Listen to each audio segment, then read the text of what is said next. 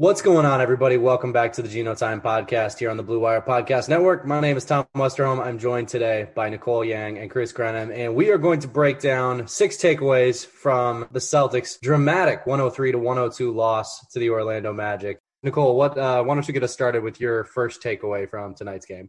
All right, so I think I'll lead with the most obvious one, which was just Aaron Nesmith's performance. He had 23 points, four of eight from three point range, eight of 16 overall from the field, four assists, three rebounds, just like a very solid stat line. This was obviously a different role for him because none of the starters were playing. Jaylen Brown and Al Horford were out because of COVID, and then everybody else was resting. So it was a good opportunity for him to step up, and he really did. Obviously, the shooting numbers are important because of the lack of shooting. We've talked about that all preseason, but also after the game, he said he was more comfortable putting the ball on the floor, not just shooting. So that's good that he's starting to expand his game. He also admitted that the game is slowing down for him, which is something that we've wondered jokingly whether that would ever happen, but obviously it would just given like the type of player he is and the amount of experience he's getting. So I think one, we're seeing like the benefit of preseason and training camp, like how much they missed by just getting thrown into the fire last season as a rookie. And two, I think we're seeing that he is living up to his potential in this current role as a rotation piece. I mean, Ime Udoka, I think, has the coach hit the nail on the head when he said Aaron Nesmith is a very good complementary piece. Like, I think he'll be just that. And I think he'll get minutes. And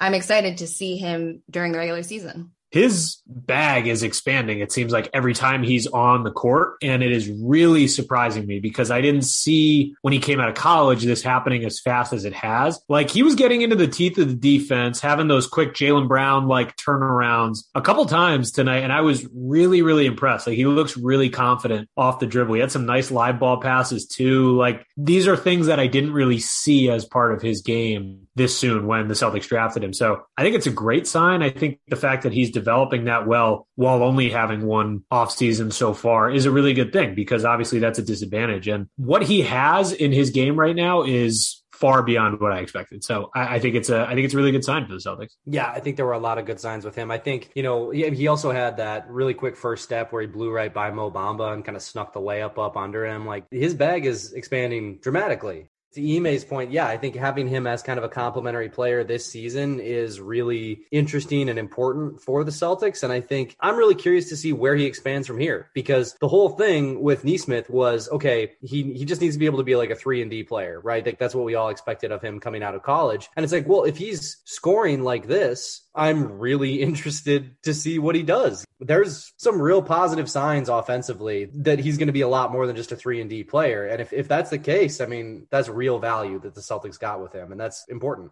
Also, to add on to what Nicole said before, the fact that he looks as comfortable as he does, again, we'll see if it translates to the regular season, which it seems like it could. That shooting element is so big because this team desperately needs that. And that trickle down effect just helps the rest of the roster. They don't need as much from Payton Pritchard if he's producing like that from deep. They don't need to maybe hang on to a guy like Garrison Matthews if they're desperately in need of shooting. Like there's a trickle down effect there. And I think that would really help this particular team. We'll get to Garrison Matthews. Uh, Grant, why don't you, uh, why don't you give us uh, your first takeaway here? My first takeaway is revolving around the bigs, but mainly Rob Williams. Rob Williams was out there for a long time. He was the only starter out there deeper into the game he was playing so hard in this game. There was a while where I was watching, I was like, why is he still playing? I texted you guys. I was like, I can't believe he is still in the game. But credit to Rob for being the only starter out there and playing really hard. He's four or five from the field, seven boards, eight points. And uh, we'll get to the other bigs afterward. But Rob was my first takeaway. Why do you think he was still in there? Like, I think sometimes coaches leave a good player in there to just kind of keep everything together. Like, if you just put five guys who aren't going to make the roster in at the same time to let them all run wild, it does nothing for anybody, right? But if you at least kind of keep that one control element that everybody else can kind of glue themselves to and be like, okay, here's the guy who actually knows what he's doing. If that's why Ime had him out there, that's a real positive for Rob this also felt like one of the first times we saw Rob out there, at least in a Celtics uniform, where he was like the focal point. He was the best player out there. That's rare just so far in his Celtics career that that's happened again preseason. And it's happened for various stints during summer league and stuff. So he is like confirmed starting. I would say he's confirmed starting the season opener. But it seems like it actually is trending toward Rob potentially starting, I think, more than we thought, correct? And like Yeah. he definitely seems interested in the double big lineup and has been defending that lineup. I would agree with that. Yeah. It seems like if there was a case where they didn't go double big, I would bet more on Horford maybe coming off than Rob, at least right now. Before the game today, I rewatched Celtics Raptors, and like Horford looks so good. Like he looks really good. I know it's preseason and he had an entire season off, but like he looks like every bit Al Horford from before. He's moving his feet, he's hitting threes. It was talked about a lot, but I somehow think it was understated how important that season off was for him because he's moving so well. And I really do think it made like a massive, massive impact on him. So have your thoughts changed on the double big lineup? Like, do you think that that actually is more viable or maybe a good option now? I still think it, it depends entirely on how Al Horford shoots. Horford has not like he's he's always been like a, a fine three point shooter. For his career, he's 36.4, which is acceptable for sure. 35, 36, 35, 34 with the one season in Boston, the 42.9, just kind of in there.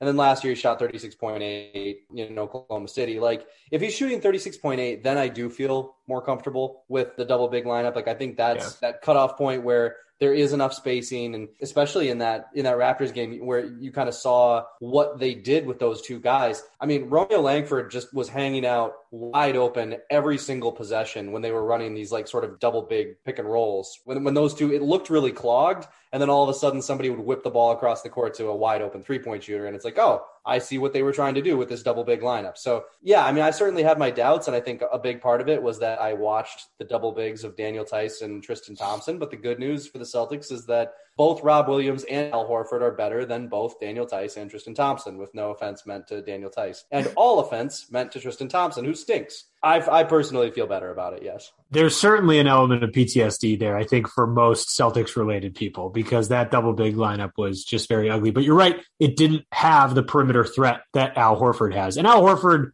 has always been a solid shooter, but the point around the discussions of saying the Celtics need shooting and the Celtics lack shooting is because Al Horford isn't a guy that you're going to lean on for shooting. Outside of Tatum and Brown, they don't have any volume shooters. You know, Aaron Nesmith hopefully can be that guy. Payton Pritchard hopefully can help out for various stints off the bench, but Al Horford isn't a volume guy in a double big scenario, he's great perimeter threat to have because he's that solid shooter. So that's that's great. But in the discussion of the roster lacking shooting, I don't think he's the end all be all answer because he can't provide that that volume that a lot of other guys on this roster maybe could, like a Nesmith or a Pritchard. I think even Ime Udoka has picked up on the PTSD from the term double big because he even said himself, he was like, Yeah, people seem to like cringe when I say double big, but like it's not that bad. Like we can do it. Like there are reasons why this might work. All the video guys that were left over from Brad's staff are just sweating every time he says it. I'm, I'm surprised Ime doesn't have some PTSD from the double bigs of like Horford and Embiid just being Yeah. awful. Embiid Horford is also a heck of a lot better than Horford uh, Rob Williams. So we'll see, man.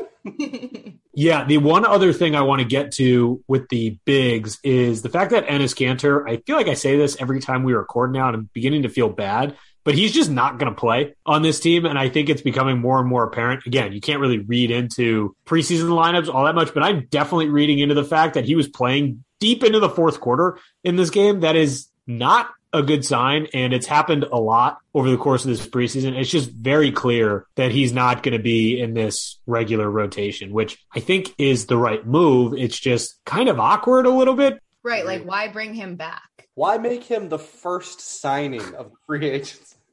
Maybe it's a bit, maybe just to piss off Celtics fans. I think the team, at least there are enough players that do like him. Jaylen Yeah. liked him. Yeah, Jaylen liked him. Grant liked him. I got to be honest with you guys. I, there is a part of me that really thinks that Brad heard everyone talking about bringing people in to appease Jayson Tatum and was like, well, I'm going to do that for sure. But I also really need to appease Jaylen Brown too to not make it look like I'm, you know, favoring one guy. Like, Not a bad move.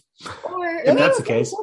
Maybe he's just the guy that they're going to send to all the community events that nobody wants to really go to. And like, he's that guy. Like, anytime he has to do an appearance, it's Enes and he'll happily do it. That's the thing. He'd be pretty good at that because he is a very nice person. So, Oh, yeah. not a bad guy to send to all the Celtics Foundation events and whatever it might be. Enes Kanter is dying to get out in the community constantly. And like, God bless the man. Yeah. that. I respect it immensely. Truly could not be me. But I All right, so so my, my first takeaway, I've been really impressed. You know, we early in the preseason we were kind of hard on Romeo Langford. After that first game where he came off the bench so late, he just looked like he wasn't going to be part of the rotation at all. And I mean, he still might not be, but I think the thing that's really impressed me about him is the way that he is starting to like kind of score, get to the rim, that kind of thing, a little bit more like the guy that he was in Indiana. And you know, we talked about how important it is for him to get back to that because Romeo, just as a like a three and D guy, that's probably not an NBA player. But Romeo, as a guy who can shoot a little bit, defend pretty well, and get to the rim and you know hit these kind of weird floaters that he made a, uh, a couple of tonight you know kind of get to the rim absorb contact maybe get to the free throw line some if that's what he's doing then all of a sudden the little bit of three point shooting and the defense starts to become a lot more intriguing so I've been really impressed. And I thought tonight, you know, he wasn't like incredibly efficient tonight. I think he was five for 13. Yeah, five for 13, 0 for three from three, which was weird. I, I thought he made two three pointers, actually. Those must have been counted two pointers. But, you know, like the, the shot isn't like perfect yet. And that's why it's important that he is able to get to the rim, that he is able to handle the ball a little bit more, and that the game does kind of feel like it's slowing down for him. I think it has. Whether that's enough to to get him into the Celtics rotation this season remains to be seen. But I mean, some positive signs from Romeo, I feel like, so far in the preseason.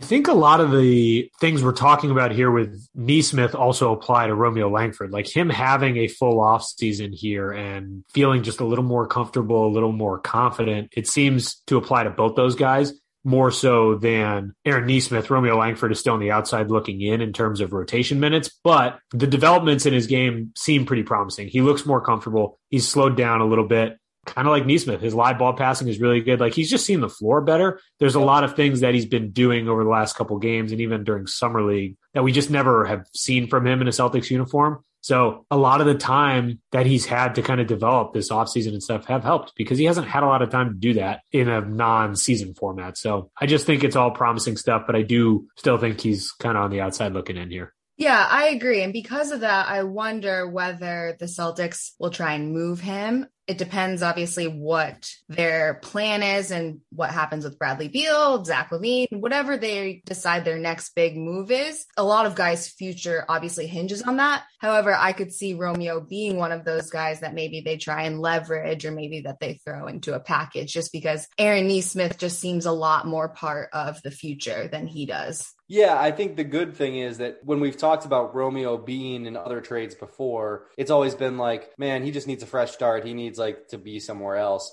And now it's like I can see the vision of how he would contribute on another team, how he could sort of build himself an NBA career. Because you're right, like there probably isn't much room in the rotation for him, which is maybe too bad because he is showing these flashes. And I mean, you know, I think the opposite could be true too. If Aaron Nesmith starts to really show out this season, maybe he builds some actual trade value. This is a guy that, you know, that other teams want and that we can actually include in some of these trade talks. And then maybe Romeo is the guy who, you know, kind of fills in behind him. I think the showcase thing works in either instance. It's just obviously, you know, the Celtics would probably like Aaron Nesmith's skill set is a little bit more easily translated into the NBA. So I think he's going to be the guy the Celtics want to keep. But for that same reason, he also could be the guy that, that uh, other teams want and kind of builds up those packages. Yeah, the development for both of them is certainly multifaceted in terms of the benefits that it brings to the Celtics because, you know, it's not what people want to hear when a guy starts playing well that he could get shipped off. But from a front office perspective, that is certainly a benefit.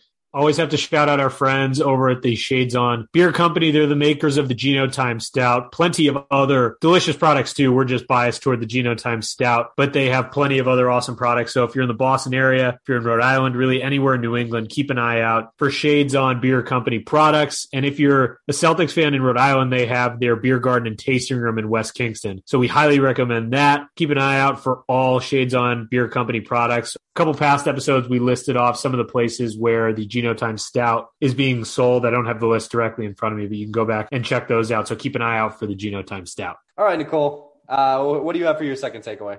My second takeaway is based a lot on what Ime Udoka has been saying, not so much on what we've seen, maybe like a little bit based on the play on the court, but I think Ime Udoka is like hinting, maybe this is all a decoy, that the 15th roster spot a little bit more short up than we originally thought. So the last time we talked about this as a podcast, I think the consensus was Garrison Matthews. However, I think Ime Udoka is fond of Jabari Parker. After the game today, he said, we know what we have in Jabari. And then he grouped him in with other veterans like Al Horford.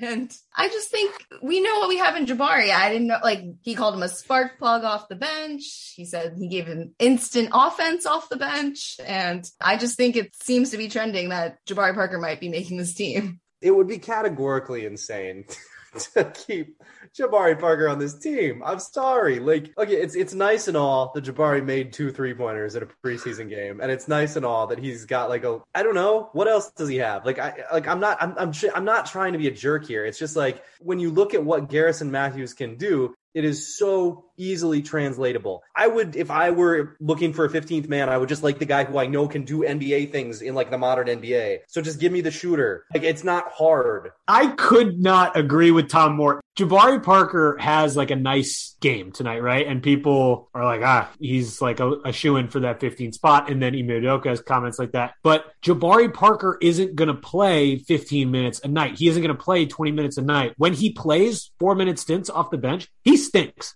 He's not good. Like he's just not good in that setting. And again, like I don't think Jabari Parker's a bad basketball player. I just A don't think his skill set makes any sense on this roster. And B, I don't think he can provide anything in that short minute role because he hasn't shown the ability to do that ever. If I'm the Celtics front office, I'm looking, like you said, maybe it's not Garrison Matthews, but a guy who has the skill set that is a little more formidable at the end of the bench because I just don't think the Celtics need what Jabari Parker brings. And frankly, in that short minute role, which he's going to be in if he does make the roster, he hasn't shown the ability to thrive in that at all. Like he plays better when you give him more minutes, and he's just not going to get those on this team. Like I just don't see the scenario in which Jabari Parker plays, even if he plays 15 minutes like I, that means that something went really wrong. Yeah. Whereas like if Garrison Matthews comes in and plays 15 minutes, it's like okay, maybe the Celtics needed some shooting. The things that Jabari brings just aren't something that you need for 15 minutes a game from Jabari Parker. Maybe Ime Udoka is just gassing him up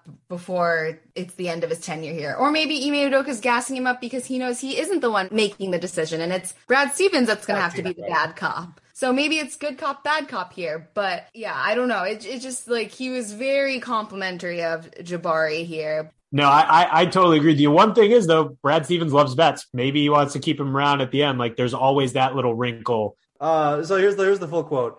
Jabari is obviously a veteran who's been around for a long time. I say this with a lot of guys like Al, Josh, Dennis, whoever it may be. We know what we have with Jabari. He's a spark plug that comes off the bench, plays multiple positions, defends multiple positions, which Okay. A guy that we feel on a night like tonight with some guys sitting out can provide instant offense, and he did that. Had some plays I'm sure he wanted back where he got good looks in the first half, even late toward the end, but he gets quality shots and is just a spark plug off the bench. The guy has been around and done it. He's a real spark plug in the second half. I've been around and done what? I need to stop ripping on Jabari because I, I, don't have anything against Jabari Parker. I just I I just do not see the vision. So officially, has your position changed? Like obviously, we all think it should be Garrison Matthews. Do you think it still will be, or is that just too difficult to predict? Let's not let ourselves off the hook. Let's make some predictions here. I think it will be Garrison Matthews still, but I'm much less confident than I was before. It is concerning how little Garrison Matthews has played this preseason. That worries me. So that is the one reason why I would be leaning off of my take. That being said, Jabari Parker, I still like I can't get off that hill. I still don't think he makes sense on this roster. So I'm going to go with Garrison Matthews, but it's worrisome because he has not played a lot. I will say on the broadcast, like they did show Ime and Garrison like walking into the locker room together. It seemed like mm-hmm. they were having like a nice little chat. I mean, I don't know if that was just happened to be they were the two people closest to the tunnel entrance, and that's it seemed like it was uh, more intentional though. So they were having like a real chat. Yeah, it yeah. was. It was you know like you don't really see a coach talking to a player like like at first I was like, oh, is he yelling at Garrison Matthews? just because like you don't usually like before a guy exits like that. Usually they just wait till they get to the locker room. But Ime had something to say to Garrison Matthews that could not wait. I also want to compliment myself because I I had there was an element of self self doubt over the last week or so. I was listening back to one of our episodes when they brought in Arcidiacono and Garrison Matthews. One of the first two things I said about Garrison Matthews was like, he gets a lot of four point plays. And when I listened back to that, I was like, what a dumbass. Like, why would that be the first thing I said? And tonight, he got a four point play. So damn he right. A, he tried to get another. yeah, and it did not work. it didn't go well at all. But so I don't know if the conversation was good, bad. Like, it, obviously, we can't tell, but they did have a chat. So it's hard to say. The problem is too is in addition to what Grenham was saying about how much he's played, Garrison Matthews does sort of make more sense as a two-way player, and then they can just bring him up. Like they might be able to have the best of both worlds here because two-way players can now play sort of unlimited number of NBA games. Also, Theo Pinson still has some two-way eligibility. He looked pretty good tonight, and I think he's really fun. The little move and then kind of adjusting in midair to draw the foul in the last play was real nice. He actually impressed me quite a bit tonight. Yeah. Also, I don't know how much like it's a two way spot, so it's probably not a major factor because he's not always going to be with the team. But he's a good locker room guy to have around. Like I do think front offices at the way end of the roster have to consider that like a little bit. Well, I mean, on that note, Grenham, why don't you uh, give us your your second takeaway, which I believe concerns the other two way guy. Yeah, Sam Hauser is good, and I doubted him quite a bit when they signed him to the two way deal on draft night. So it seems that I was wrong initially. And I, again, I don't want to overreact, but from Summer League and what we've seen so far, it does seem like he's like an NBA level shooter. His high release is really pretty sharp and he's really good at shooting with defenders in real close proximity to him, which is not something I really noticed over the course of his tenure at UVA. So that's pretty impressive. And I think he's actually going to be a pretty solid asset to a team that doesn't have a lot of shooting. I agree. I think there's a very legitimate chance that he's a multi year NBA player. The way Brad Stevens has also talked about approaching this two A slot in the end of the roster, for whatever reason, I really do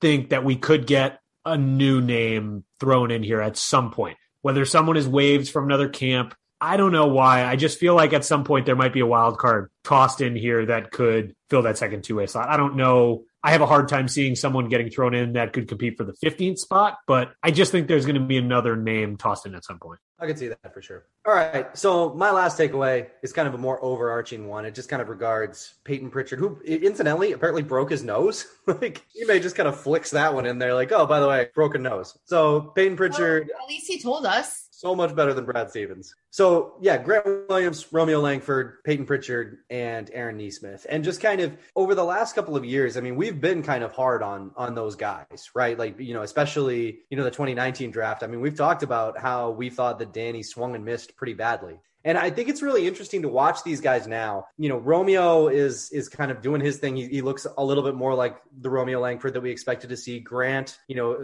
however much weight he's dropped, he looks great. He's moving really well. If he's able to hit three pointers at a decent clip, like all of a sudden he's this really interesting player. Aaron Nesmith, we talked about. Payton Pritchard, we've talked about at length. But I mean, the stuff that he's doing is pretty intriguing. Like when he's hitting mid range jumpers, that's like a third level of scoring that is real interesting. And I guess the thing that interests me about that crew is it's like, what if all those guys are actually just pretty good? Like, what if they can all contribute to an NBA team? I, I, don't know about you guys. I had kind of written them off for this season. I was just kind of like, I don't see them as contributors. I was just kind of like, okay, the Celtics brought in Josh Richardson. They brought in Dennis Schroeder. Those guys are just going to kind of be exactly what they were last season. But I think all of those guys look like they've taken pretty significant steps forward. And I don't know what that does for the Celtics because it makes their rotation kind of complicated, but it's a really positive sign that all four of those guys look like they could be real NBA players, as soon as this year. So I agree with you to an extent. I still separate Aaron Nesmith and Payton Pritchard away from Grant Williams and Romeo Langford. And I think that's true for both how we've talked about them and their future with the Celtics.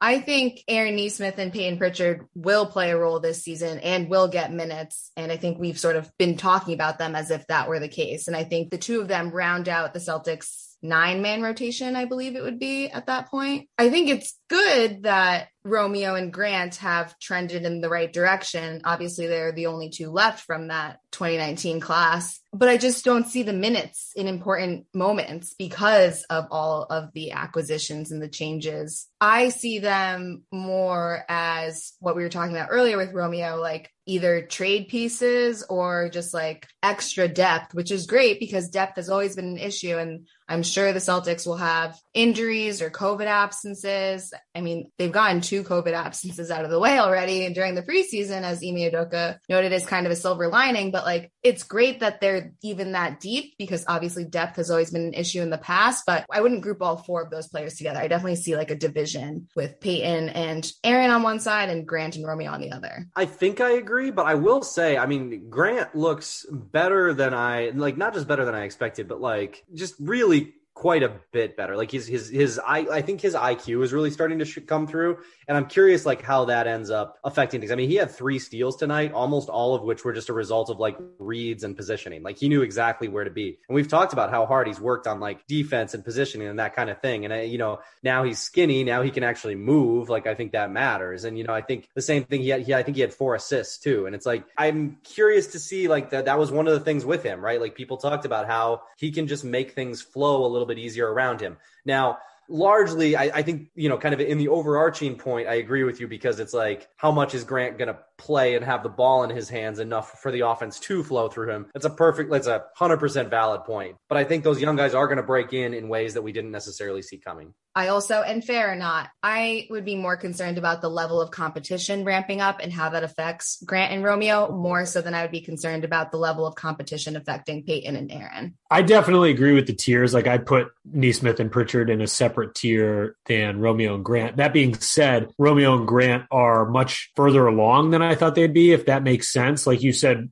Grant looks good. I think we're getting to a point where Grant actually looks like a decent three point shooter. He just looks a little more confident there. So I think that's a huge Definitely. development. I just think that they're further along than I thought, but I still don't know where they land on this roster. And I don't see them making any significant contributions. Like Grant, he's just kind of stuck behind a logjam. I don't know where he gets in. And also, Nesmith and Pritchard bring about a pretty serious need to this roster. And I don't necessarily think Romeo or Grant do. And I don't really think Romeo still at this point knows his role on an NBA team. He was a defensive specialist when he first started getting significant minutes. I don't really know what his role is, and I don't know if he knows. So I just think there's a lot of uncertainty around Grant and Romeo still, even though their floor is a lot higher at this point than I thought it once was all of these are very valid, fair points, and you guys could be hundred percent right here. I don't know. There's there's something about the way that like Grant and Romeo have been used this preseason that makes me think that Ime sees something there that he, he's going to want to try some things out. They look good, and I, I I'm interested to see what happens with that. In a switch everything system, if Grant can in fact defend down, which he couldn't do in the past, like that is a huge plus. Granted, this team